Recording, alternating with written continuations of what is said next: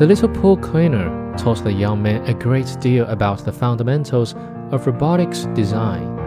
Those lessons were incorporated into the other household robots until one of them, a simple household cleaner, became sufficiently robust and autonomous that the young man began to offer it as a kit via mail order. The kit sold well, and a year later, the young man offered it as a pre assembled domestic robot.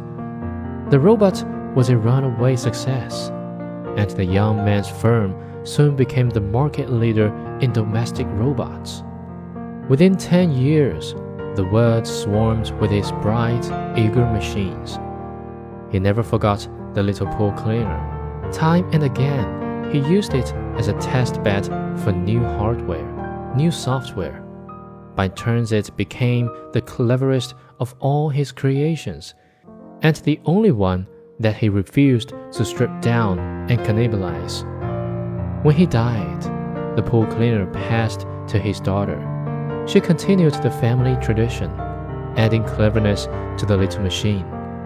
When she died, she passed it to the young man's grandson, who happened to live on Mars. This is the original pool, Zima said, if you hadn't already guessed. After all this time, I asked it. It's very old, but ceramics endure. The hardest part was finding it in the first place.